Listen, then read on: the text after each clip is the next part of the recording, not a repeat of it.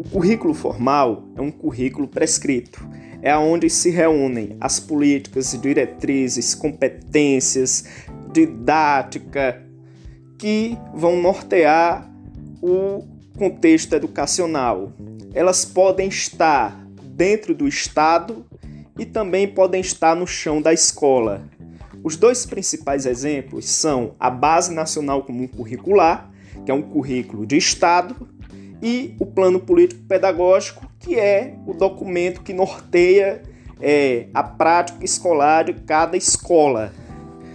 Enquanto o currículo real é a concretização do currículo formal, ou seja, é um cumprimento dessas políticas, metas, objetivos, temas, diretrizes e competências no dia a dia da escola.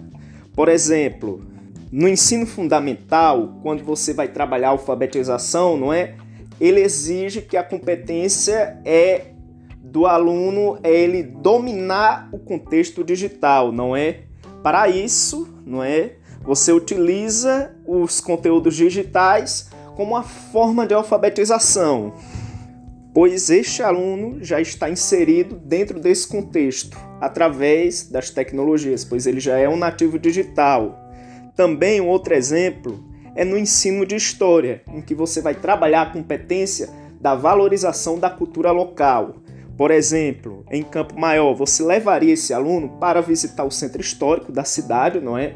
Onde tem a igreja, Santo Antônio, e vai fazer com que ele pesquise como foi construída essa igreja, mais uma vez utilizando, não é, a tecnologia digital.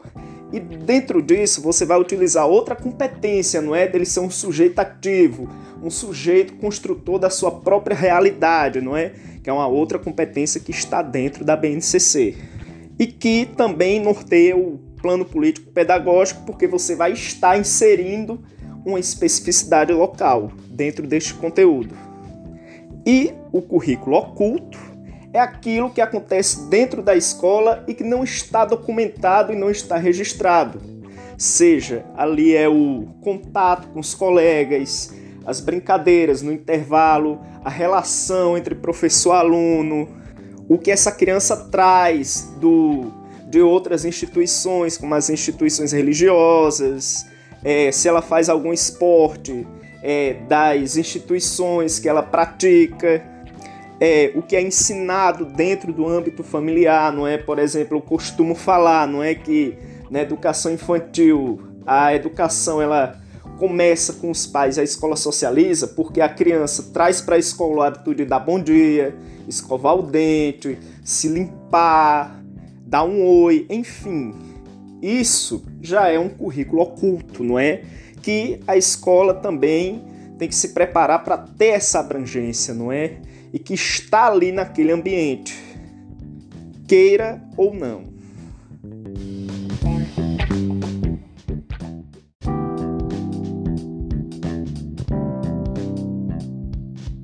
Para que esse sujeito ativo, construtor de cultura, que é o educando, possa se transformar em um cidadão que a sociedade quer, em um sujeito emancipado, em um sujeito problematizador, enfim, é necessário que o professor considere o que aquele sujeito traz para a escola, não é? Pois a escola, infelizmente, ela não enxerga o que aquele sujeito tem de melhor, não é? Ela acaba higienizando o conhecimento dele e colocando respostas que a escola considera certa. Um grande exemplo disso são as avaliações, não é? Quando você está fazendo um conteúdo, não é? Que é focado em prova, teste, Enem, você acaba tirando a capacidade crítica dessa pessoa, não é? Pois essa pessoa só vai focar naquela resposta que é certa, naquela certeza, não é? E o sujeito ativo, ele precisa questionar a ordem social, ele precisa questionar é, os costumes que permeiam a sociedade, sejam os costumes ruins, os costumes bons, enfim, e o docente, ele precisa considerar o que esse sujeito traz, junto com os outros sujeitos que estão em sala de aula, e fazer um debate sobre diversidade, achar pontos em comum, mas também debater sobre essas diferenças, trazer elas como algo positivo, não é? E aí o professor, ele tem essa missão de desconstruir esse conteúdo, não é? E trazer esse conteúdo para a sala de aula de forma primária, não é? Instigando esse aluno a provocar, a construir esse conteúdo de acordo com pesquisas, é, de acordo com o diálogo também, quando ele vai perguntar à sua família, enfim, para poder achar uma resposta que lhe satisfaça, não é? E que ele tenha consciência que a sua resposta não é uma certeza absoluta, é uma resposta que vai mudando com o tempo e tudo, que ele tem o poder de fazer essa transformação, não é? Então, quando você fala sobre o preconceito, não é? Contra pessoas LGBT e contra pessoas negras, por exemplo, ele vai chegar em uma resposta, que aquilo é uma construção social histórica, mas ele vai ter a concepção de que ele pode mudar aquela realidade dentro das suas práticas, que apesar desse conhecimento ter uma resposta, essa resposta ela pode mudar daqui a 10, 20 anos. Então esse sujeito ativo, que até a própria Base Nacional Comum Curricular, é, grande parte das escolas hoje em dia quer, ele pode ser, não é, transformado Basta apenas que a metodologia docente não é case com essa exigência social.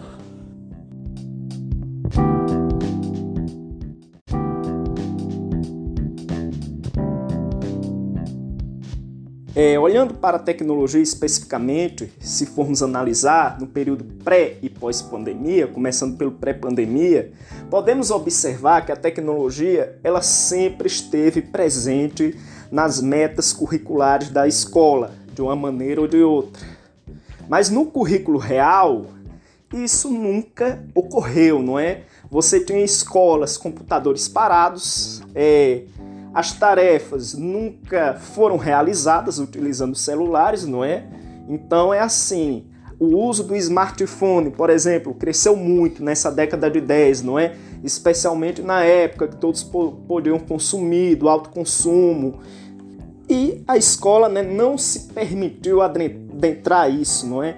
Então, no currículo real, o celular ele sempre foi visto como um inimigo da educação, não é? Sempre gerou punições. Os videogames, então, como uma forma de deseducação, tanto fora quanto dentro da escola. E aí, né, quando a gente vai para a formação do professor, o que é que temos em tecnologia? Nada. Você tem uma matéria TICS e a educação. Mas o que é que a matéria fala? Do contexto histórico. Não prepara o futuro docente, por exemplo, para mexer nas novas tecnologias, para que ele faça trabalhos, enfim, de alfabetização e na continuação dos estudos. Ou seja, na prática, no currículo real, isso não é realidade. Existe? Existe, mas é algo bem escasso. Iniciativa, podemos dizer, de pessoas, mas não iniciativa que seja cumprida dentro do próprio currículo. Talvez a tecnologia que seja mais cumprida até pouco tempo atrás é a do filme, não é? E isso sem uma intencionalidade pedagógica. Até mesmo o uso do próprio computador era um uso sem nenhuma intencionalidade pedagógica, apenas para preencher o tempo curricular. Aí, né, chegamos na pandemia do coronavírus, não é? Com crise econômica, com todos os fatores sociais. Aí o ordenamento curricular que se achou foi fazer as aulas remotas, já que todo mundo tinha que ficar em casa. Mas dentro desse currículo formal, no currículo real, continuou tendo um não cumprimento. Por que um não cumprimento? Porque a pandemia escancarou as dificuldades que a educação sempre teve com relação à tecnologia podemos ver dentro daquelas pessoas que têm a tecnologia o mau uso. As pessoas sabem mexer em Facebook, em WhatsApp, mas não sabem mexer, por exemplo, no sistema do governo para fazer assinatura de documentos. As pessoas não sabem mexer no INEP para ir para um Enem. É, as pessoas não sabem como fazer um pedido pelo WhatsApp enfim, outras funcionalidades que poderiam facilitar a vida dessas pessoas. E aí, quando você vai para a sala de aula, que tem 30 alunos, vai três, quatro, dois alunos por dia. Quando tem sete alunos, é uma festa, não é? Porque é considerado muitas pessoas. Isso a gente está falando daquele professor que se compromete, que faz seu trabalho, coloca os seus conteúdos. Quando a gente vai falar do não preparo do professor diante desse currículo, você vai ver que esse docente ele joga a atividade de qualquer jeito, não é? Não tem um preparo para a especificidade desses alunos, não é? Vê isso como mais um, uma injeção de linguiça. E aí é onde vemos, não é? A dificuldade da educação em dialogar com essas novas tecnologias. Então acredito, não é? É bem extenso o assunto, mas para trazer uma sintetização dentro dessa realidade, eu acredito que meio que essa pressa em ter aula remota para não parar escancarou as dificuldades que a educação já enfrentava, não é?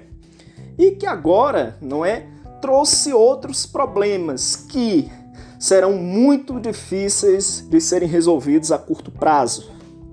Não é tanto sociais quanto educacionais.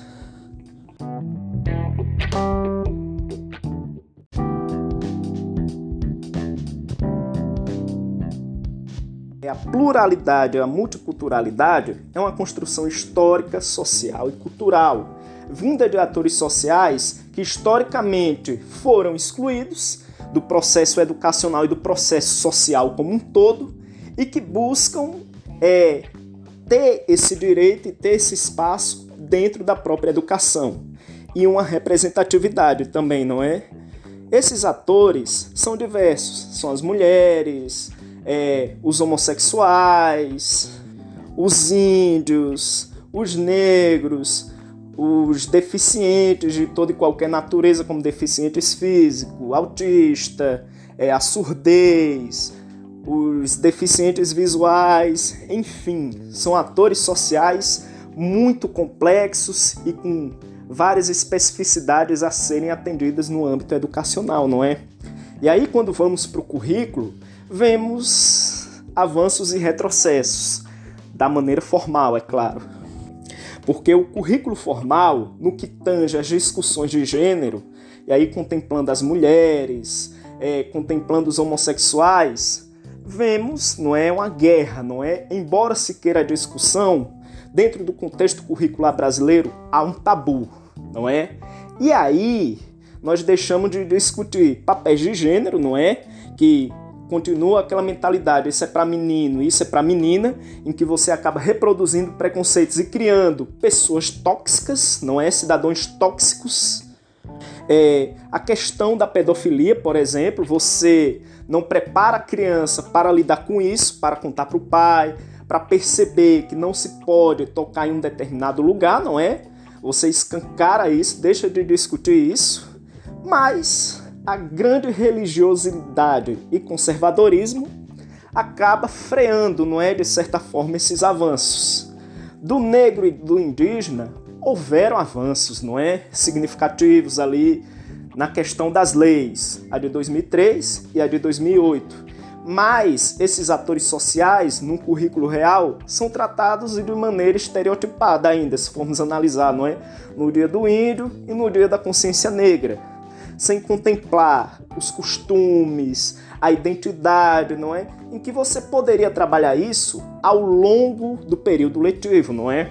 Inclusive eu tive uma proposta de atividade junto com o meu grupo é, no semestre passado, não é? Em 2019, que era né, trazer o indígena como é o verdadeiro dono da terra que hoje é o Piauí, já que a história é sempre contada no ponto de vista do colonizador, não é?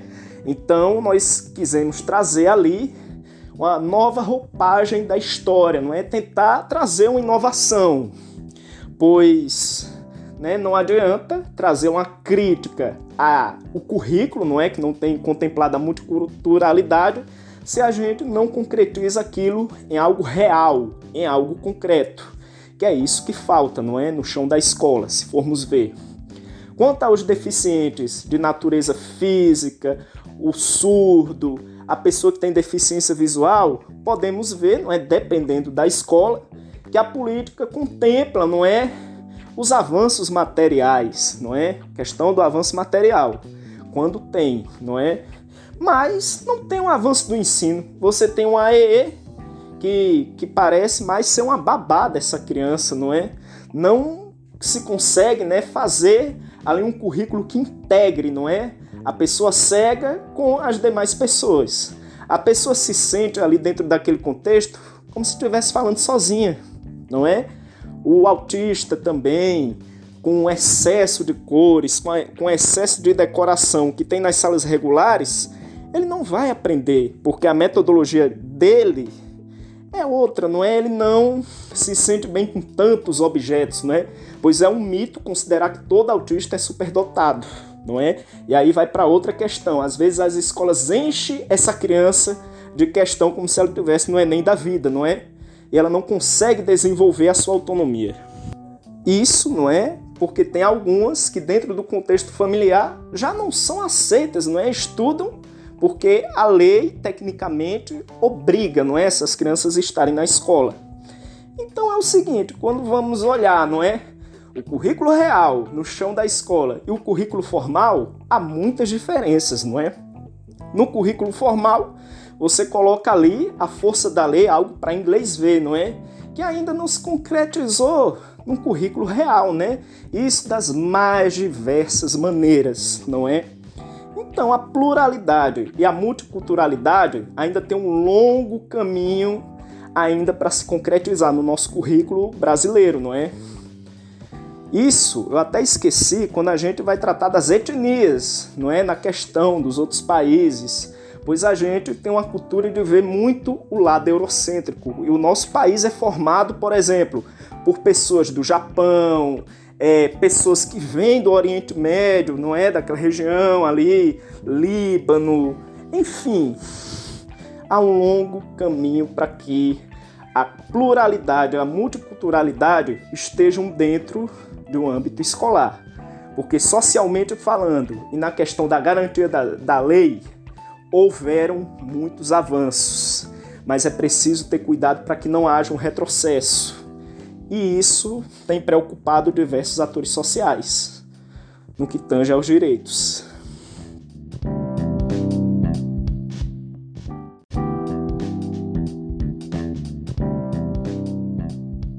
Sou daltônico cultural, como fala no texto, é aquele professor, não é que não enxerga a diversidade na sua turma.